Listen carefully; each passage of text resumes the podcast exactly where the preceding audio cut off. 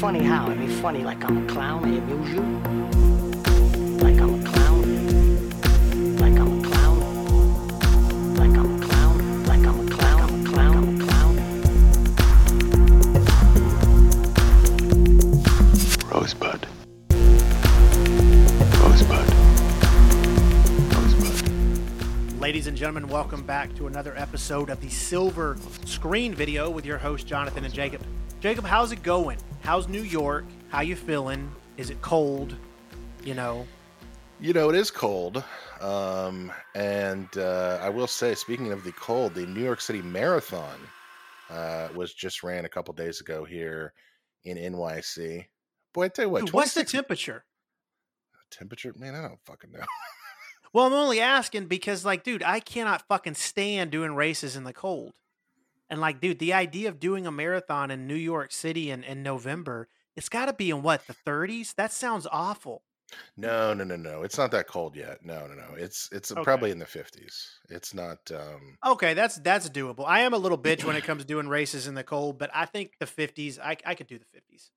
No, it actually that's kind of a misconception. It, it doesn't actually get like that cold up here until like January. You know what I mean? Like even through even through like December and stuff, like it might get down to the 30s like, you know, late at night or whatever, but it, it, like you really got to wait till January before like the insane cold starts kicking in, you know. So uh, the marathon, how, how did you even know it was this? How did you know it was happening? Um, because some streets were closed off near me. Um, I couldn't see them running by, but it was it was a couple blocks away, so there was like signs everywhere and stuff, you know. Okay, okay. Also, if you leave your house uh, during the the day of the marathon, which I didn't do, you will see people um, all over the place with those like astronaut blankets uh, on. Uh, I think I guess they give them out. I don't know, but um, but yeah, it's uh, it's kind of a little festive, little festive city event. You know, people stand there and give serve water, and you know, it's a fun little thing. And they also do a really fun thing, which is the last people to finish the marathon. Um, that is actually where the biggest crowd gathers. They all gather down and they count down like the the last people, you know, and uh, it's kind of it's kind of heartwarming, you know. No, dude, the race environment is a ton of fun, and uh, and I've actually contemplated doing the New York Marathon, but it's a pain in the ass to get into, and uh, you know, time timeline has to work out. But I bet it would be a fun race. That's typically a very fast race for a lot of marathoners. Yeah, they say it's really hard to get into like this and like Boston Marathon. Like those are those are hard to get Boston, into. you have to qualify for. I think New York might be a lottery. I don't know if you have to qualify, but either way, I will not be doing either one anytime soon. But the idea of it seems fun. Yeah, it's uh yeah, it's a it's a kind of a little nice pre-Thanksgiving event here. Post post Halloween pre-Thanksgiving uh event. So Well, you know what's cool uh, for me, anyway, not for you or the listeners, uh, is when this episode comes out. You know where I'll be? motherfucking New Zealand. Well, not just New Zealand. When this comes out, I think I'm getting my time right because the time is very obviously big difference. I will be touring Hobbiton, having a drink at the Shire Bar where they film Lord of the Rings. Wow. Okay. Now the Shire Bar is that Inn of the Prancing Pony? No, that's somewhere different. No, that that is the bar when they get now. I can tell you specifics because I actually am doing a Lord of the Rings rewatch right now, which we will get to in a moment.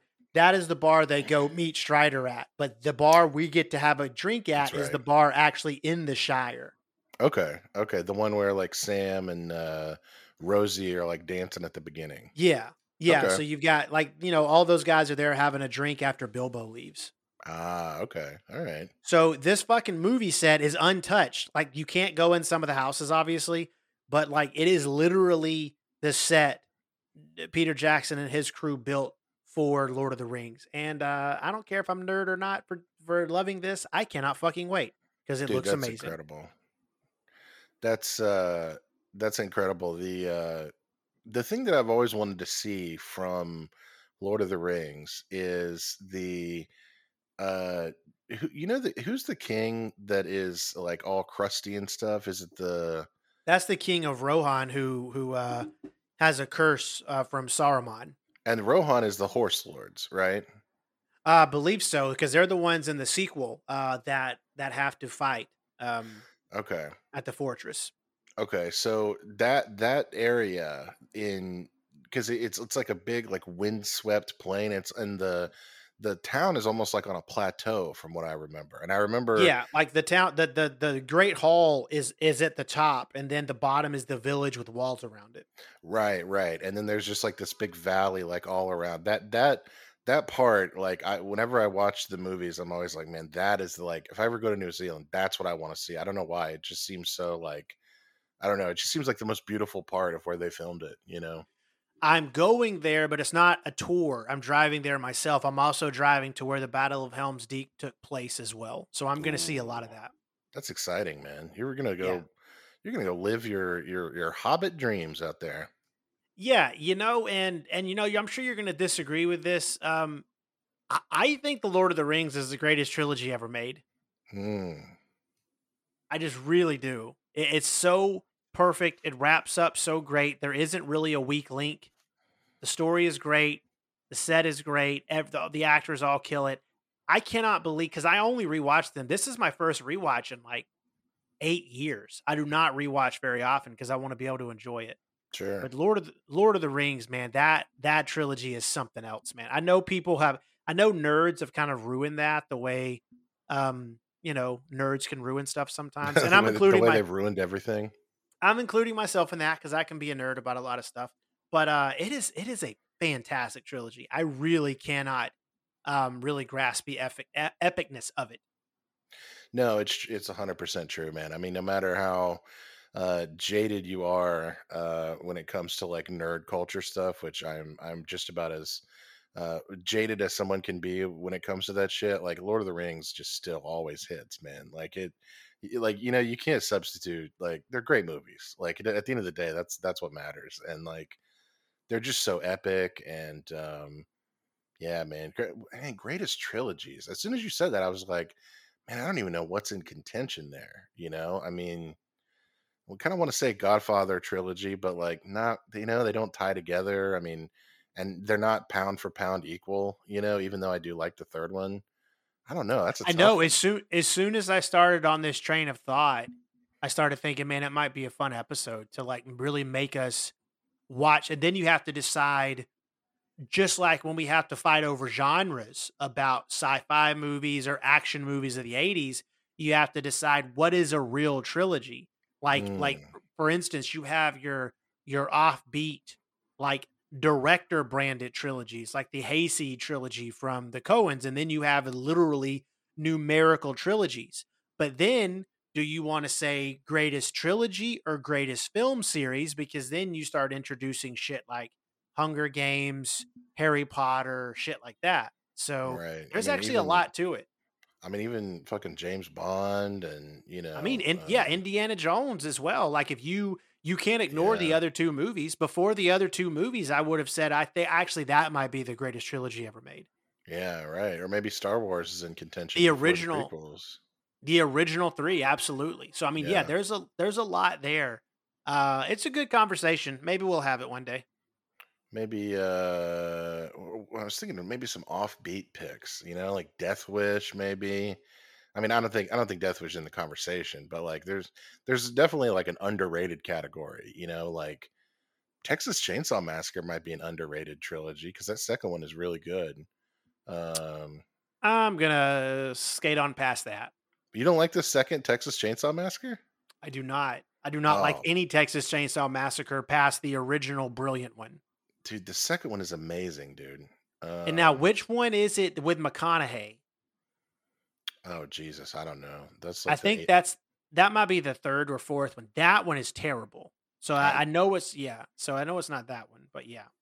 Yeah, that's uh yeah, I don't know. There's a lot of a lot of interesting stuff there. I mean, shit, man, maybe Scanners, you know, might be a nice little underrated uh trilogy. Um Dirty Harry, you know, I'll There's a my lot. I mean, how many? I think there's five Dirty Harrys.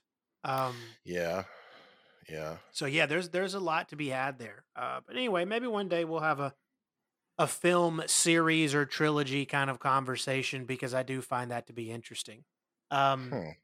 Right. I, I want to tell. I want to talk about this real quick before we get to our our Hitchcock movies. Uh, so I was listening to an interview earlier with the cinematographer from Oppenheimer, uh, and I'm I I am going to try to pronounce his name because I can't really uh I can't remember how they pronounce his name. I'm looking it up real quick because uh, I want to get it right.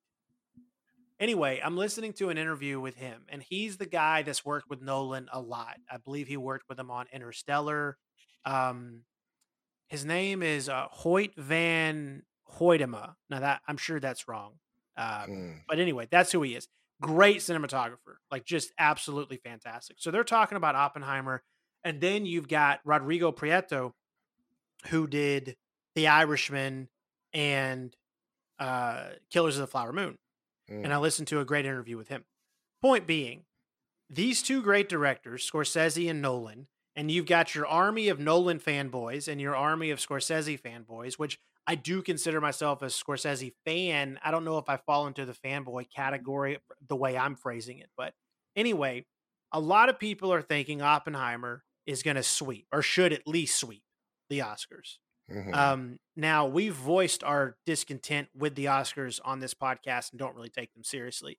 But I do find it interesting that two very important historical movies came out within a couple of months of each other, and both of them are really valuable when it comes to the different points of American history they're covering. And I don't know why, but uh, I mean, I've thought about it, but I didn't really sit down and like let that sink in and really give it deep thought. And I find that entirely fascinating because Oppenheimer clearly goes over, I mean, one of the someone who built something responsible for one of the most tragic events in human history. And then another movie where it goes over one of the most tragic events in human history that was done by men opposed to a, a bomb. Um, anyway, I find it incredibly interesting, and I do think that a lot of the a lot of that's going to be lost when the Oscar battle heats up, and it's going to come down to like Nolan versus Scorsese. And I don't know why a part of that made me kind of like, man, that really sucks because I feel like some of the value of what these films bring are going to be lost because it's just going to be Nolan's army. Because you know he does have a pretty devout army. I don't know if you remember when when bad reviews for Dark Knight Rises started hitting Rotten Tomatoes and people were getting death threats over it. Yeah, So- that's that's when I sent probably the most emails I've ever sent in my life was during that. Yeah, exactly. You know you know all too well. I know all too well. I was I was leading the charge. I was threatening death all day, every day. Um, no, I, I I definitely see what you're saying. I mean, you know, it, it's it's an unfortunate side effect of movies uh, and American movie culture in general, which I mean, American movie culture has zoomed past the Oscars because you know nobody again really cares, and the Academy continues to um, uh, uh, to undermine its own credibility, uh, just a- at, a, at an alarming pace, shall we say? um, but uh, uh, but no, it's true. I, I think it's you know wh- what that made me think of. I was listening to a podcast and I heard someone say. I could not connect with Oppenheimer because I saw it opening weekend and it was seeing a blockbuster like uh was it July 4th weekend when it came out? No, I think it was the end of July. Okay, end of July. Um either way, like seeing a big blockbuster movie that that came out and it was just like a big American blockbuster over that was about one of the worst atrocities that we've ever committed or that any any human being or nation has ever committed you know this this world destroying machine like seeing it in the context of barbenheimer go see barbie and then go see oppenheimer like seeing the uh seeing the gravity of that being kind of uh absorbed into like an american blockbuster marketing y- you know a setting completely turned this person off of the movie and was like I couldn't like I felt I felt gross being in a movie theater going to see it. I felt gross taking part in the whole Barbenheimer phenomenon and it's like and like I understand that. completely. You know what I mean? It's like the it, it, it's something we've talked about before, and I think David Thomson is, all, is as always very good on this. It's like the movies are kind of dirtying up the the tragedies that they're about. You know what I mean? By ver- by the very fact that they're movies, it's like Lily Gladstone. I hope she gets nominated for an Oscar, and I hope she gets millions of dollars and has an amazing career and has all the success in the world. But it's like if if you walked out of Flower, like if people are to watch Killers of the Flower Moon to be like, I want to watch a tear jerking Oscar performance, it's like, oh man, you know, like that's. I guess at least people are watching it, but that's tough, you know, and like I, it's like the movies are kind of like sullying what they're about almost by the fact that they are unfortunately movies and have to partake in like mainstream American movie culture. You know what I'm saying? Does that kind I of mean, vibe it, with what you're saying? it does. And then not just that, but I think, you know, the marketing cheapens the the actual source uh, uh, of the film, you know. Yeah. Um I agree about the Barbenheimer thing. You know, I I agree with that logic, but I guess the when it comes to you do have to and and once again this is something that we go back and forth on. You do have to take into account that yeah, I get all that, but at the end of the day they are movies and this was good for the theater. This Right. was good for the studio. Now fuck the studio because I'm glad the studio gave us this, but also studios fuck up so much other shit. There's really no reason to give them too much credit on this, you know. Um, it's not it's not tough to give Nolan 150 million or Scorsese 200 million and be like, "Hey, make a masterpiece." Like, you know, that's pretty easy lifting. Um, so I do understand what they're saying, but I mean, you know, that was kind of if you bought into it that way, that's more or less on the consumer and not the actual Barbenheimer thing. Because I went and saw Oppenheimer three times, loved it every time, did not give the whole Barbenheimer thing a second thought. You know, it was just weird going to see it with so many people in pink every time. Um, taking pictures with the Barbie poster, which was hilarious to me. But um, in a You know- way, it was kind of thrilling, you know, to be honest with you. Like I, I think about old midnight showings. Like I was literally thinking about watching uh the two towers at midnight. And I remember people cheering at certain scenes and the energy was great. And that doesn't happen anymore. So Right. Barbenheimer for me did bring some of that back. But Yeah, I mean, I can see both sides of it because I'm a, I'm at the end of the day, I'm a, I'm a little, you, you know what I mean? I like, I, I'm not, I'm not standing outside on my high horse, being like, how dare they make a movie blockbuster out of Oppenheimer? You know, I, my hands are dirty just like everybody else's. Like, give me my little, give me my little movies and my little stories. You know what I mean? Like anything that's gonna make me feel like you said that midnight showing, Two Towers experience, like.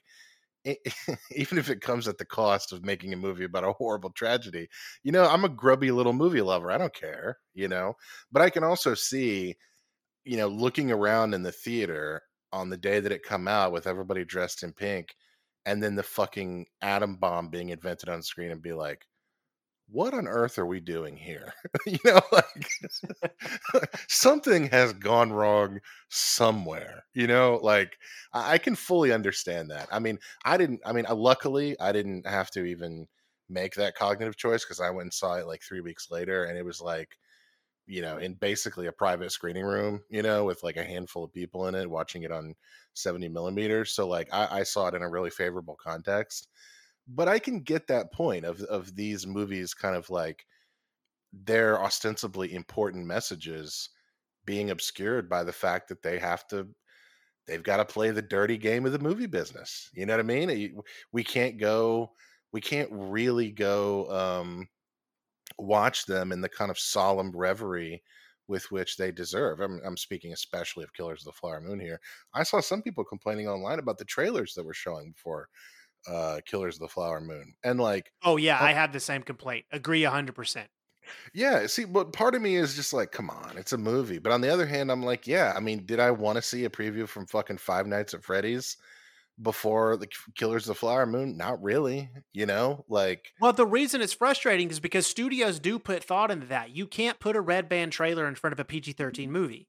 So right, right. you do get to see and also do come on play to the audience if i go to the theater and see a foreign movie which i've done and so have you there's typically foreign trailers in front of it because That's you true. are the demographic So therefore, if I'm going to go see Killers, this isn't me being an elitist. This is just me being you're fucking stupid, like to the Right. studio. Yeah. Um, don't put Five Nights at Freddy's when it's me and a bunch of like 80 year olds in this theater. right. You know, you think we're gonna go fucking see Five Nights at Freddy's? like, No, you no, you bring up a good point, and it's uh, you know, I, and a lot of this is the Leo aspect too. I feel, I mean, Leo is the like the biggest movie star on the planet. I feel like outside of Tom Cruise, and like, I remember I, I told my my cousins about the movie that I went and saw, and I, I said just Killers of the Flower Moon. They were like, "Oh, what's that?" You know. And like I didn't feel like explaining it, and so I was just like, "It's the new Leo movie," and they were like, "Oh, I've seen that. Trailers for that. Is that good?"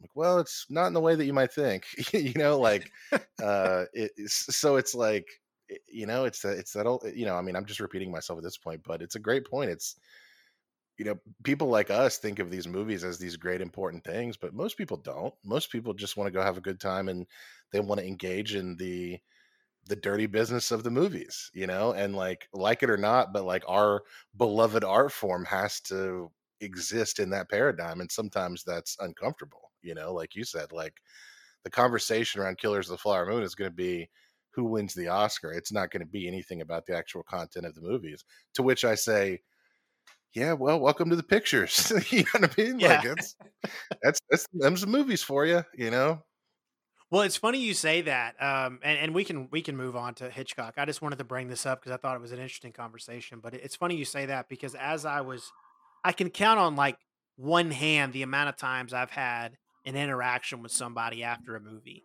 It's typically you get your shit and you leave, you know.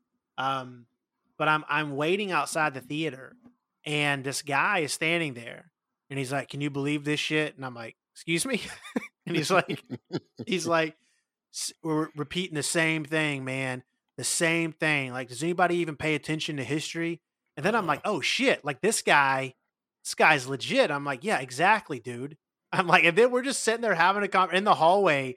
We're just like talking about, yeah, like original sin, right? And like fucking how shit hasn't really changed. And like, and I, and a piece of me left that, and I and I walked away from that conversation, and I was like, there was about fifty or sixty people in that theater, and like that guy got it, you know. So maybe someone else will get it, kind of thing. But I do because the reason I'm saying that is because that I agree with you. I think most people are not going to watch the movie and be ready to have an in-depth, thoughtful conversation about America's original sin and Sure. and and what we did to Native Americans, kind of thing. Which is fine. I'm not going to judge anybody one way or the other. I just thought it was interesting because that literally never happens to me. No, it's uh, yeah, no, and I, and I, you're right. It's like most people aren't going to say or, or come away with that, and it's like, well, yeah, because they just want to go to the movies and forget about the fact that their, you know, mortgages due and then inflation is going up, and you know what I mean. You just want to put on some fucking content and forget about your life for for 90 minutes or whatever, you know. Um, and who who who can who can turn their nose up at that? That's that impulse that all of us have, you know. No, Um, absolutely. No. So but no it's i'm glad you brought that up because it is it is interesting whenever our our our our sacred little you know it's like our sacred little thing that we're all you know uh uh interested in um you know a- a- and that we're all obsessed with and care about all of us movie lovers and it's like uh yeah don't forget pal like this is nolan's gonna be whoring himself for an oscar campaign here in about three months you know like it's it's uh it's a dirty business the, the one that this movies that we love you know? And you know, I do think this kind of plays into the cinephile relationship with film, as we discussed uh, with Hugo, you know, last week.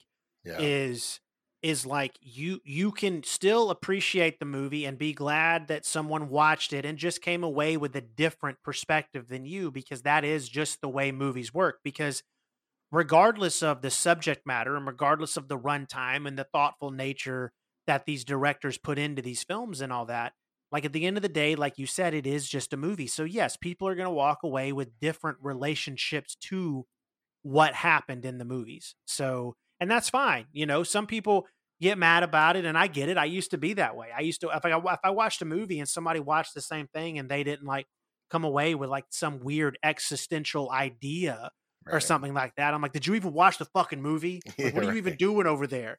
right. Um, so And it, well, you know, and it, I should I want to mention too, it's not just movies. And movies is just the most common one and the most obvious one because everybody has access to it. But like, you know, not too far away from me right now is the Metropolitan Museum of Art, and like, you know, probably I think most people would agree the second most important, you know, outside of the Louvre, the second most important, you know, art museum on the planet. I mean, literally a repository of you know some of the most amazing things that human beings have created over our entire history and yet you will not find a more disgusting ostentatious display of wealth and privilege than the Met Gala every year you know but like I'm I'm glad you went that way because I thought you were gonna try to like talk about like you know paintings and I was gonna shoot that down. But no, I like where your I like where your head's at now.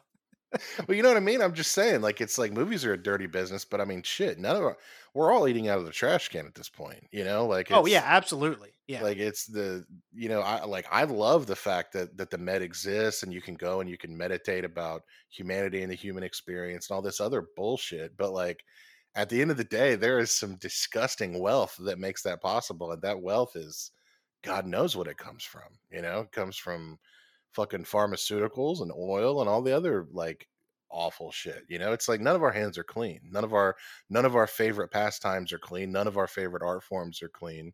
You know, which kind of makes the the individual works of art even that much more of a miracle. You know, like that it, that they exist at all. Like you know, it's a miracle that a company like Apple, who is you know, you don't even have to ask the question why they're evil and yet they gave us something like Killers of a Flower Moon, and it's like, man, this you know sure takes the sting out of late capitalism. You know, No, I mean that's and that and that is the sacrifice or or the uh uh what's the word? it's a give and take. Compromise. That's the Compromise, yeah. compromise we all make. Yeah. Yeah. So um anyway, now that we're and also guys if you have an opinion on this let us know. Like you know is it just a movie or are they a springboard for larger conversations? Are these the positive aspects we can take away from this like commercialized type of ordeal with these studios you know? Um let us know because i'm curious to see what you guys think. I unless you think I- disagree and then don't don't let us know. Yeah, don't don't you fucking say anything if you disagree with us. But- that's but a good no- way to have a conversation. But it, it's also more and more prescient just because like the the movie industry is slowly turning into the tech industry basically you know and it's like it's like okay mgm in like say 1939 it's like yeah it's a big business but on the list of things that are ruining the world mgm in 1939 is pretty far down the list right? Where, but like the movie business is slowly creeping up that ladder because it's getting in bed with the tech sector, you know, with Apple, Netflix, Amazon, and it's like, dude, I mean, Amazon's the greatest example. They're probably the most evil corporation in the world, and like they put out some good shit, you know. So, Hey man, I can Um, get my stuff typically in 48 hours. So what are you gonna do? dude, as long as I get my treats, that's all I care about. There are no ethical purchases in a capitalistic society. That's what I say every time I place an Amazon order. And I feel take- better about things. uh, have I really thought that through, or is that just some words I say to make me feel better? Definitely the latter, but you know, it does the No, trick. he- real deep thought over here. Um, anyway, okay, let's let's get to this little fucking British pervert that you keep wanting to talk about. fucking fucking Alfred Hitchcock. You know what? You're tired of talking about Hitchcock, aren't you? this th- this better be well not tired of it because i'm i'm watching you know i'm filling in blind spots but you know we we better be taking a we better be taking a hitchcock break for a bit i'll say that but uh tell tell us what these two movies are because one of them I, I really enjoyed i thought i thought it was actually really fun since these are his british ones but tell us what these two movies are and like educate me because i did some reading but, but you know educate me and the listener on how to differentiate, if you can anyway, between British Hitchcock and then his transition to American cinema. Yeah, you know, I think that um you know the primary well, at least the primary thing for me is you know Hitchcock wasn't quite as uh there's basically three three kind of levels to Hitchcock, right? There's his uh the kind of post Strangers on a on a Train works, right? The 50s with Rear Window, Vertigo, Psycho, The Birds, you know, his most famous movies, Marnie. These are movies where Hitchcock is delving deep into his into his psychiatric bag and really letting us in on some of his most pervy uh, tendencies, shall we say. And then we have the 1940s, uh, starting with Rebecca and going, you know, probably through Strangers on a Train or just just before Strangers on a Train, where I, I think this is his most variable period. We, there's some absolute classics there, right? Like Rebecca, Notorious. Um, there's some stinkers in there too. There's, you know, I Confess. I mean, you know, some of this stuff. It's like who who even who even made this stuff? Um, British Hitchcock is different because he's really finding his footing for the first half of the 30s, and the 39 Steps is the first full flowering in 1935 of Alfred Hitchcock's aesthetic. Al- or I shouldn't say his aesthetic, his uh, his themes and stuff that he would uh, refer back to throughout the rest of his career. Right? It's about a wronged man who goes on the run. I mean, North by Northwest is essentially a remake of this, an American remake almost of this movie. Um, and British Hitchcock is uh, more conventionally entertaining, I'll say, more um, uh, uh, funnier, uh, more quick witted, uh, more focused on kind of thrills, chills, and spills than American Hitchcock. You know, as soon as as soon as Hitchcock gets to America, he's making Rebecca, and Rebecca is Rebecca's not conventionally entertaining as much, and I think Rebecca is really moving. Rebecca has some really powerful performances, and you can just the the level of production quality is also, uh, you know, exponential comparing British Hitchcock to American Hitchcock. Uh, British Hitchcock is mostly kind of action comedies, um, and American Hitchcock is, you know, he becomes to he he begins to be under the influence of David O. Selznick a a serious filmmaker. And I personally, I think Hitchcock needed that that element of seriousness brought to his sensibility when he came to America. But some of these British movies are really, really entertaining, and 39 Steps especially. I think um, there, there's someone who said, some great director who I don't have his name in front of me, said that um, uh, the 39 Steps. Oh, I know who it is. It's Robert Towne, the the screenwriter from you know Chinatown, the screenwriter. Um, he said the 39 steps is the beginning of 20th century like escapist uh, uh, entertainment basically. That, that it is the blueprint and that every action movie every thriller every everything is based upon this blueprint in the 39 steps. And when you think about pre 1935 escapist entertainment it's really really hard to refute that that take from robert towne because you know you have the universal horror movies and stuff they are nowhere near as thrilling and they're not they're not trying to do the same thing don't get me wrong but they're you know movies are not nearly as thrilling they're a lot more about atmosphere but this movie the 39 steps and the lady vanishes to a lesser extent because it is i think generally viewed as the lesser of these two movies um but the 39 steps is going from step one like it is it is really really just it hits the ground running and it doesn't stop until the end and it's a thrill ride and so it's really hard to see any remnants of thriller movies before the 39 steps i think at least at least in my mind i think that's a good that's a good take um what about you? Do you have any experience with british hitchcock uh previously or had you seen any, any either of these movies or what do you think the the key differences are between you know American and British Hitchcock.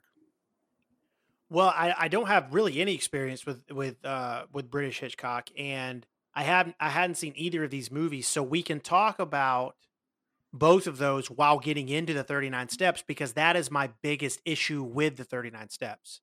Okay. Is British Hitchcock was tonally insane. Right. Like right. his, the, the tone of 39 steps is so bizarre and, and in some ways i could appreciate it and, and let's say what it's about first um 39 steps uh, the 39 steps 1935 a man in london tries to help a counter espionage agent but when the agent is killed and the man stands accused he must go on the run to save himself and stop a spy ring that is trying to steal top secret information so the movie opens up with a, with a with a very uh, like like a guy who has a, a bit on stage, and our our lead um, meets this woman. They go to his apartment. She gets killed as she's telling him about this organization. Then you know it turns into the very classic Hitchcock trope that didn't really change through uh, British to American, which Hmm. is man wrongly accused kind of thing, like Right. man on the run. That that didn't really change, like you already pointed out with North by Northwest and things like that. Also, like you can see in some of it, you can even see the roots of of his issues with women and mother figures in the last four movies we've covered. You can see those roots um, Right. and how they translate to American. But the movie starts off with her getting uh, killed and him getting wrongly accused, and it's a very serious tone. But then, inexplicably, for like with in the last thirty minutes, it turns into a Howard Hawks movie. It turns right. It turns into like um, what's what's the movie that that you liked a little more than me, where they're in the um, they're uh, the you Cary Grant's a pilot. What is the name of the Oh, fucking- only angels have wings. yeah, dude, it turns into like something like that. Like it, tur- it has that tone, and it kind of reminded me of that. And Mm. you've got all this serious shit going on, and it, there's so much in this movie. Like Hitchcock didn't mind packing in the commentary, even though tonally I don't know what he was doing. But he he he, you know, there's a scene where the guy's giving a speech, and I guess British politics at the time was very reflected in in what was going on in the film. Um, but the, the it's so bizarre. The movie ends with them holding hands, like in this cheeky kind of way, and I'm like, what the fuck just happened? Like, you know, and we can talk about the ending in a few minutes after. You know, I know I said a lot, so you can respond to all that. But I did really enjoy the way the movie wrapped up. The ending was really fucking cool. But Yeah, no, I think the the I think you bring up a really great point, which is that the the you know the mastery of tone that you would get uh was not quite there, and I think a big reason for that. Well, I, sh- I shouldn't say a reason for that, but a big um uh so, something that contributes, I guess, to this to this um you know complicated and and varying tone. I think is the performance of the main character Robert Donat, who, by the way, we this is two episodes in a row we've talked about uh, a movie with him in it. He was in the Magic Box um, last week. And, oh yeah, um, yeah. and uh, and he wasn't in very many movies, so kind of weird that we did that. Um, but uh, you know, his performance, I think, is something that Hitchcock didn't know what to do with. I think at the time, because his performance is very, very, very much that of a Cary Grant, right? It's very, uh, eh, or, or Jimmy Stewart, right? It's men who don't wear masculinity uh, in a really obvious way, right?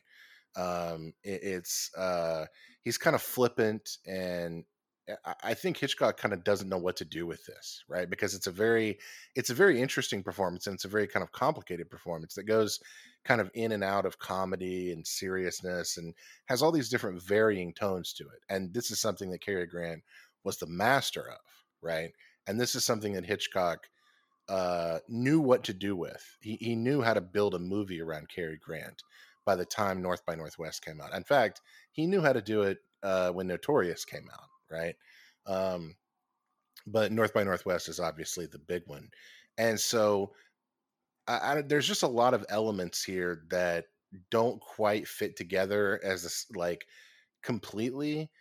But to me, at least from my perspective, and what I enjoy about the movie is those are all secondary to the fact that this movie goes like it like it is just you know he, he- the woman hides out and then she gets killed with the knife and uh, then he has to sneak out looking you know with the milkman and and and then uh, before you know it uh he's like escaping from the train that's across a bridge and you're like where is this thing going? Like this is like i feel like like no pun intended like this is a train that is just it, that is just barely staying on track you know what i mean? And it, it it it remains in that tone i feel like all the way through to the end when the mr memory guy is basically talking about the plans of an airplane as he's giving his dying breath and the movie just fucking ends and you're just like what just happened? Like it, it and I think that is what that is what makes this hold up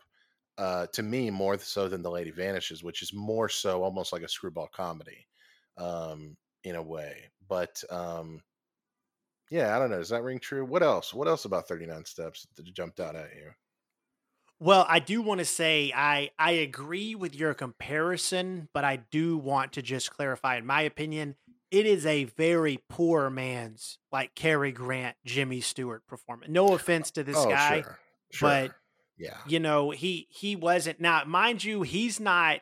I don't want to jump ahead, but he's not nearly as annoying as Michael right Redgrave. I wanted to punch Michael Redgrave in the face for like three quarters of the Lady Vanishes. Um, but the 39 no steps. Hey, go ahead. no I just, I just said you're right you're right Oh, I wasn't sure. I wasn't sure if uh, you would feel differently about the Lady Vanishes, but um, no, the 39 steps, man. Once it settled in, you know, this is why it's very interesting watching Hitchcock, British Hitchcock, because once it settled into its tone, the seeds of greatness were there. You could see that he was going to master it once he got some guidance, once he got some right exposure, right? So the seeds are there. The the the the Hitchcock trickery, you know, is on in 39 steps and the lady vanishes. You know, those tricks that he pulls, like it's very it's like a very um British in a much more subtle way, like M. Night kind of move. Mm, Um, so you can kind of see the seeds of greatness. So that it's really interesting to watch that, especially with the end of the 39 steps, because that was a cool little callback that I did not really expect given how tonally he was kind of a little wonky the whole the whole movie. That was a really interesting, cool callback. So I mean, I enjoyed the 39 steps. Like, you know, it, it was it like I said, the tone was off and it bugged me a little bit. But outside of that, um, I thought it was great. I thought the ending was great. Like I it's not nearly as good as like Strangers on a Train, which I still stand by saying that's top tier Hitchcock. Um, but it's really entertaining. yeah no I, I I think there's a good I, I I think I think 39 Steps is the best uh, British Hitchcock movie, and I think there's probably a good, you know, maybe 10 movies that I would put a- above 39 Steps. Um, you know, just uh, American Hitchcock, just like you said, he, he he knew what to do, and you know, something just to give a little more context too. Like it, it is really really shocking the amount of maturity uh, and, and the amount of maturing and the amount of development that Hitchcock underwent over this 10 year period. Because, you know, in 1927, he directed the, or no, sorry, I think it's 1928 was The Lodger. Um, and The Lodger is a silent film, film and a, gr- a great silent movie, but he got saddled with uh, a producer who didn't like his experimental tendencies because Hitchcock always wanted to, you know, experiment and do these different kind of visual tricks and stuff like that. You know, the classic, the classic Hitchcock stuff that we all know. Um, and he got saddled with a producer who wasn't having any of it right? That's why when you go look at early 30s hitchcock it's like man what the fuck are these movies? Like they they in no way resemble you know uh, what what he would even begin to make in the late 30s and so then with 1934 he made uh the man who wasn't there the first version of that story with peter lorre which is a really really good movie too. Yeah, um I really I, I have seen that and I really like it. yeah that's a that's a that's a great peter lorre performance and a great uh one of those great movies where like it, like the old gangster movies where at the end of it they're like holed up in a you know in a room and trying to fight their way out like i always love those endings to those gangster movies but um anyway so like he my, my point is hitchcock was not used to working with uh big british budgets right? Much less big american budgets. He was not used to working with stars. He was not used to working with even really particularly good actors right um, he was basically in the the ghetto of the British film industry until he got out from under that producer's thumb and got into, uh, I believe it's Gaumont uh, Studios um, in the UK, and got under a producer um, who uh, would eventually be a huge producer in Ealing Studios, which was a very successful uh, British studios who actually made uh, the last movie we talked about, the the Magic Box. But um, my point is Hitchcock did a lot of maturing in a very very short amount of time, right? And when you watch something like Rebecca, even compared to this, and then if you compare the 39 Steps to something he was making, say, two years earlier uh, in 1933, the leaps and bounds he was taking, and he, he didn't he didn't start off his career in a very fortuitous position, and so he's still learning. You know that that's one of the reasons why I brought up the Robert Donat performance. Obviously, it doesn't compare to Jimmy Stewart or Cary Grant or you know any of those other um, performances, but it is a unique and interesting performance that Hitchcock doesn't know quite how to handle, right?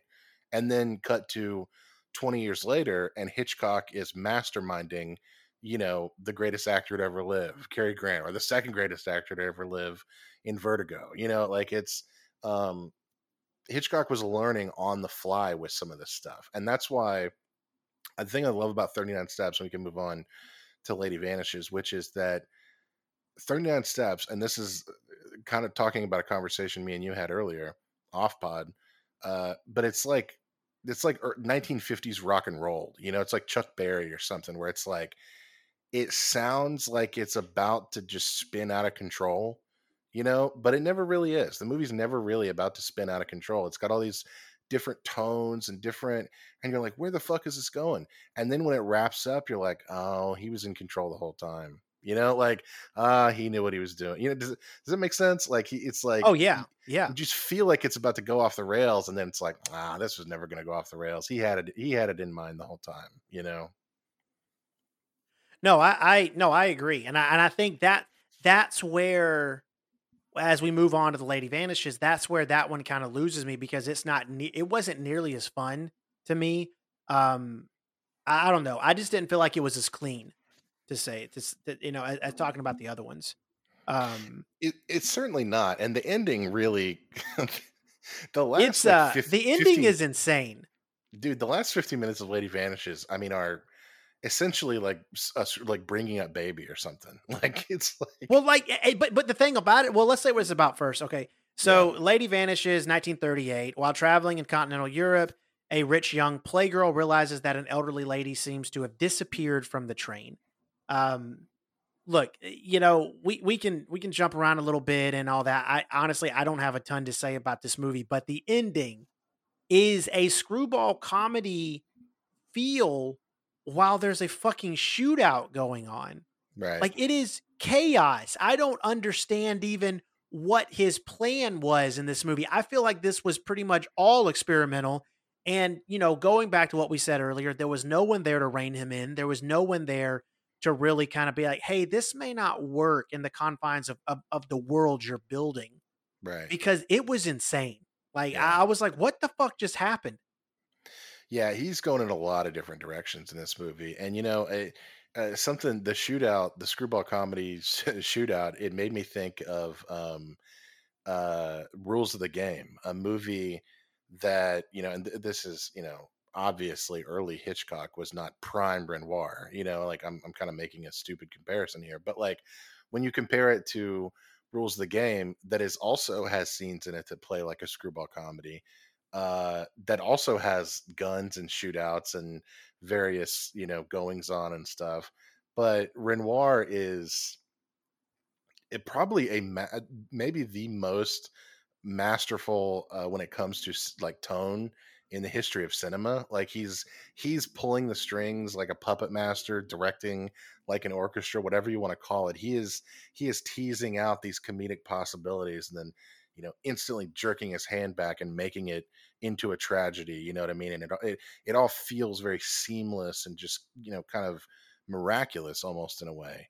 And when you compare it to you know hitchcock you know it's hitchcock looks very clumsy you know in that regard where he's just like he's just all over the place because you start out with this kind of with almost a similar premise of 39 steps and you know but then it turns out to be a lot less thrilling but a lot more funnier than 39 steps and you're just kind of left with like man what the hell's going on here? That being said i do think it is a it is a good movie i do think it is fun uh, but it does take you a while to kind of realize like what is going on here? You know like what is the what am i supposed to be am i supposed to be laughing at this? You know and once you find out that answer is yes then i think it becomes a lot more enjoyable but um I mean, I, I will say, like, yeah, once you do settle in and kind of figure out the tone, it is more enjoyable, which can happen with some movies. Some movies you really do kind of have to figure out, okay, this is how I should approach this to know if I should laugh or know if it's being serious or not. But for me, there were just too many hurdles to overcome and The Lady Vanishes to really get a whole lot of, of joy out of it. It was not my favorite. After watching the 39 Steps, which I watched first, uh, I was expecting it to be a little more, I don't know, fun than it was without being to the point to where I don't even understand what he's trying to do, kind of thing. Right. Right. Yeah, and I think I think Lady Vanishes, uh, to me at least, is it, it, it's one of the movies that you know. Obviously, there's like you know, it, it, nods a little bit to like the political ramifications of the time.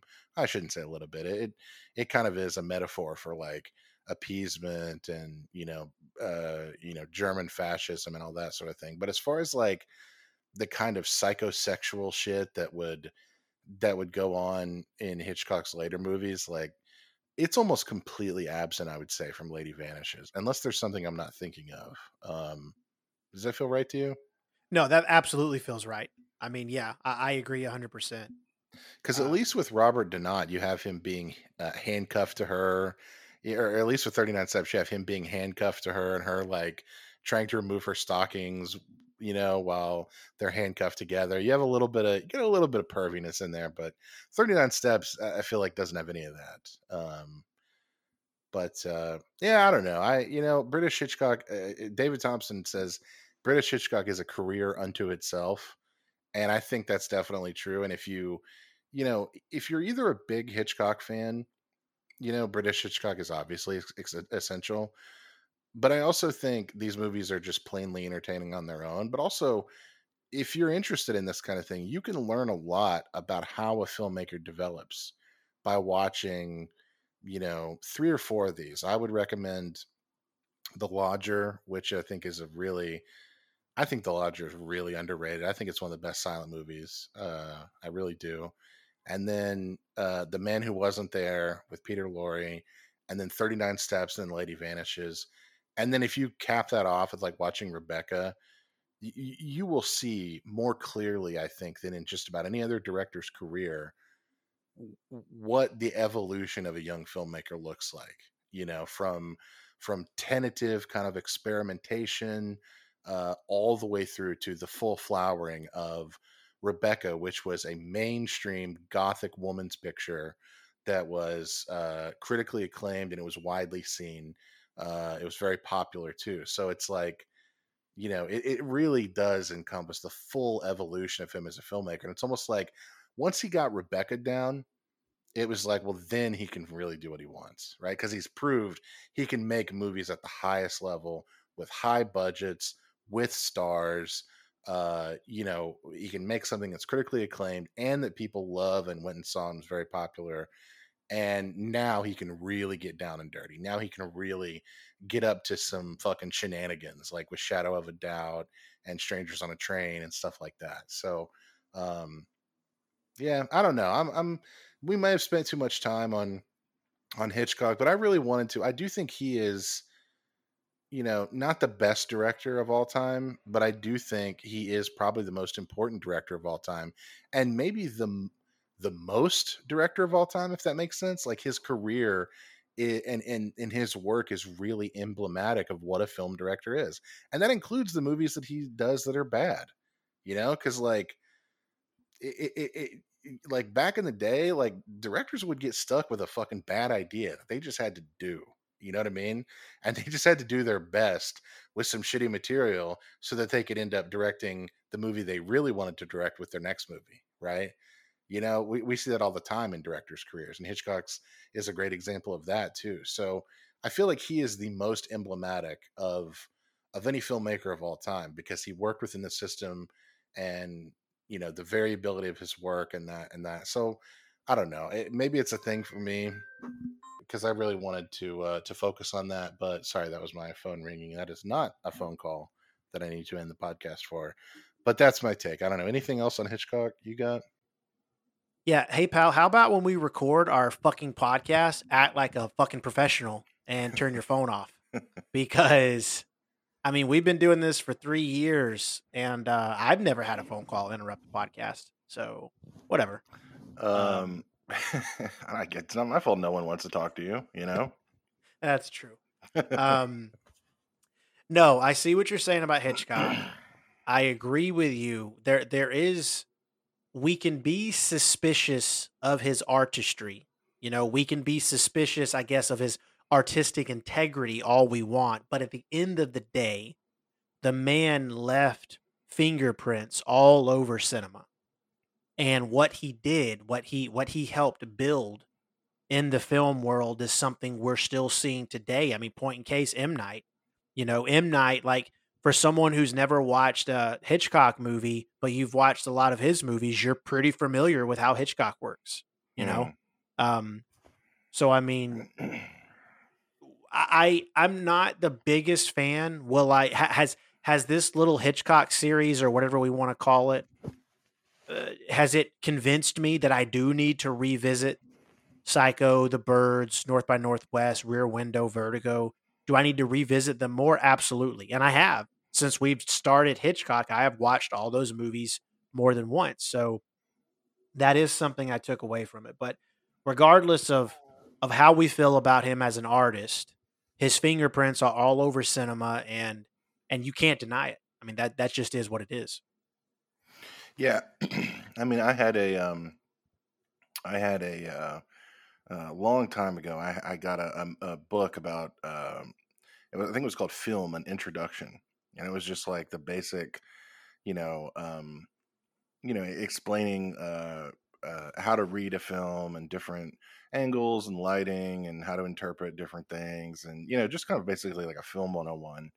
And um, the very first uh, the very first kind of chapter was just um, uh, basically illustrating how a film is a series of choices that someone makes. And most of the time, the person in charge of making those choices is the director, right? And it was just illustrating that very, very simple point. And the example they used was the dinner table sequence in Shadow of a Doubt. Whenever, um, you know, Joseph Cotten is getting in his bag and talking about all the pigs, all the how all women are pigs or whatever, uh, and it used that sequence as um, I don't know, uh, as a um, as a uh, uh, illustration for basically how cinema works. You know, and I think that's a really great. Um, I really think that's a great, um, you know, thing to say about Hitchcock. And I think one of the main things you can say is that he is cinema in that way, and he defined so much of what we think of when we think of how a director uh, imprints their style and their system of morality and their worldview and all that shit onto a movie. You know, Hitchcock is a perfect example of that. Um, I think we should close out, if you don't mind, by reading a uh, short paragraph from David Thomson. What do you think? Absolutely. That that is the most fitting way to uh, to wrap up Hitchcock. All right, so this is just the last paragraph on the on the David Thomson entry on, on Alfred Hitchcock. I don't think it's uh, you know it's obviously everybody has access to this, but we'll just read it as a way to sum up uh, sum up Hitchcock uh, probably better than either of us are capable of doing. So he says here, his great films are only partly his. They also belong to the minds that interpret them. There is an artistic timidity in Hitchcock that, having put the audience through it, must allow them to come to terms with the experience. But his own personality is withdrawn, cold, insecure, and uncharitable. The method, despite its brilliance, is equally private and restrictive. To plan so much that the shooting becomes a chore is an abuse, not just of actors and the crew, but of cinema's predilection for the momentary. It is, in fact, the style of an immense premeditative artist, like Bach or Proust or Rembrandt. And beside those masters, Hitchcock seems an impoverished inventor of thumbscrews who shows us the human capacity for inflicting pain, but no more. Such precision can only avoid seeming overbearing and misanthropic if it is accompanied by creative untidiness. In the last resort, his realized blueprints affirm film's yearning for doubt and open endings. And I think that is uh, that's a perfect way to leave it. You know, uh, it's contrasting his his brilliance with um, you know some of his uh, we'll call them issues. um, so yeah, what do you think? You think we did Hitchcock well? I think we did, and I think that last line is something because there is Hitchcock loved to play with suspense. He loved to play with with casting doubt, either casting doubt on innocence, casting doubt on guiltiness. I mean, he loved to mess around with his characters and really make the audience question everything. And there's something just so interesting about that. And I understand that more or less uh, directors can easily do that these days, but he what he when you lay when you forge the path, I think sometimes you you the, the credit you deserve can can be a tad bit dismissed, you know. Mm. And with Hitchcock, he did forge the path. He was a pioneer of camera movement, uh, like creating doubt, creating suspense.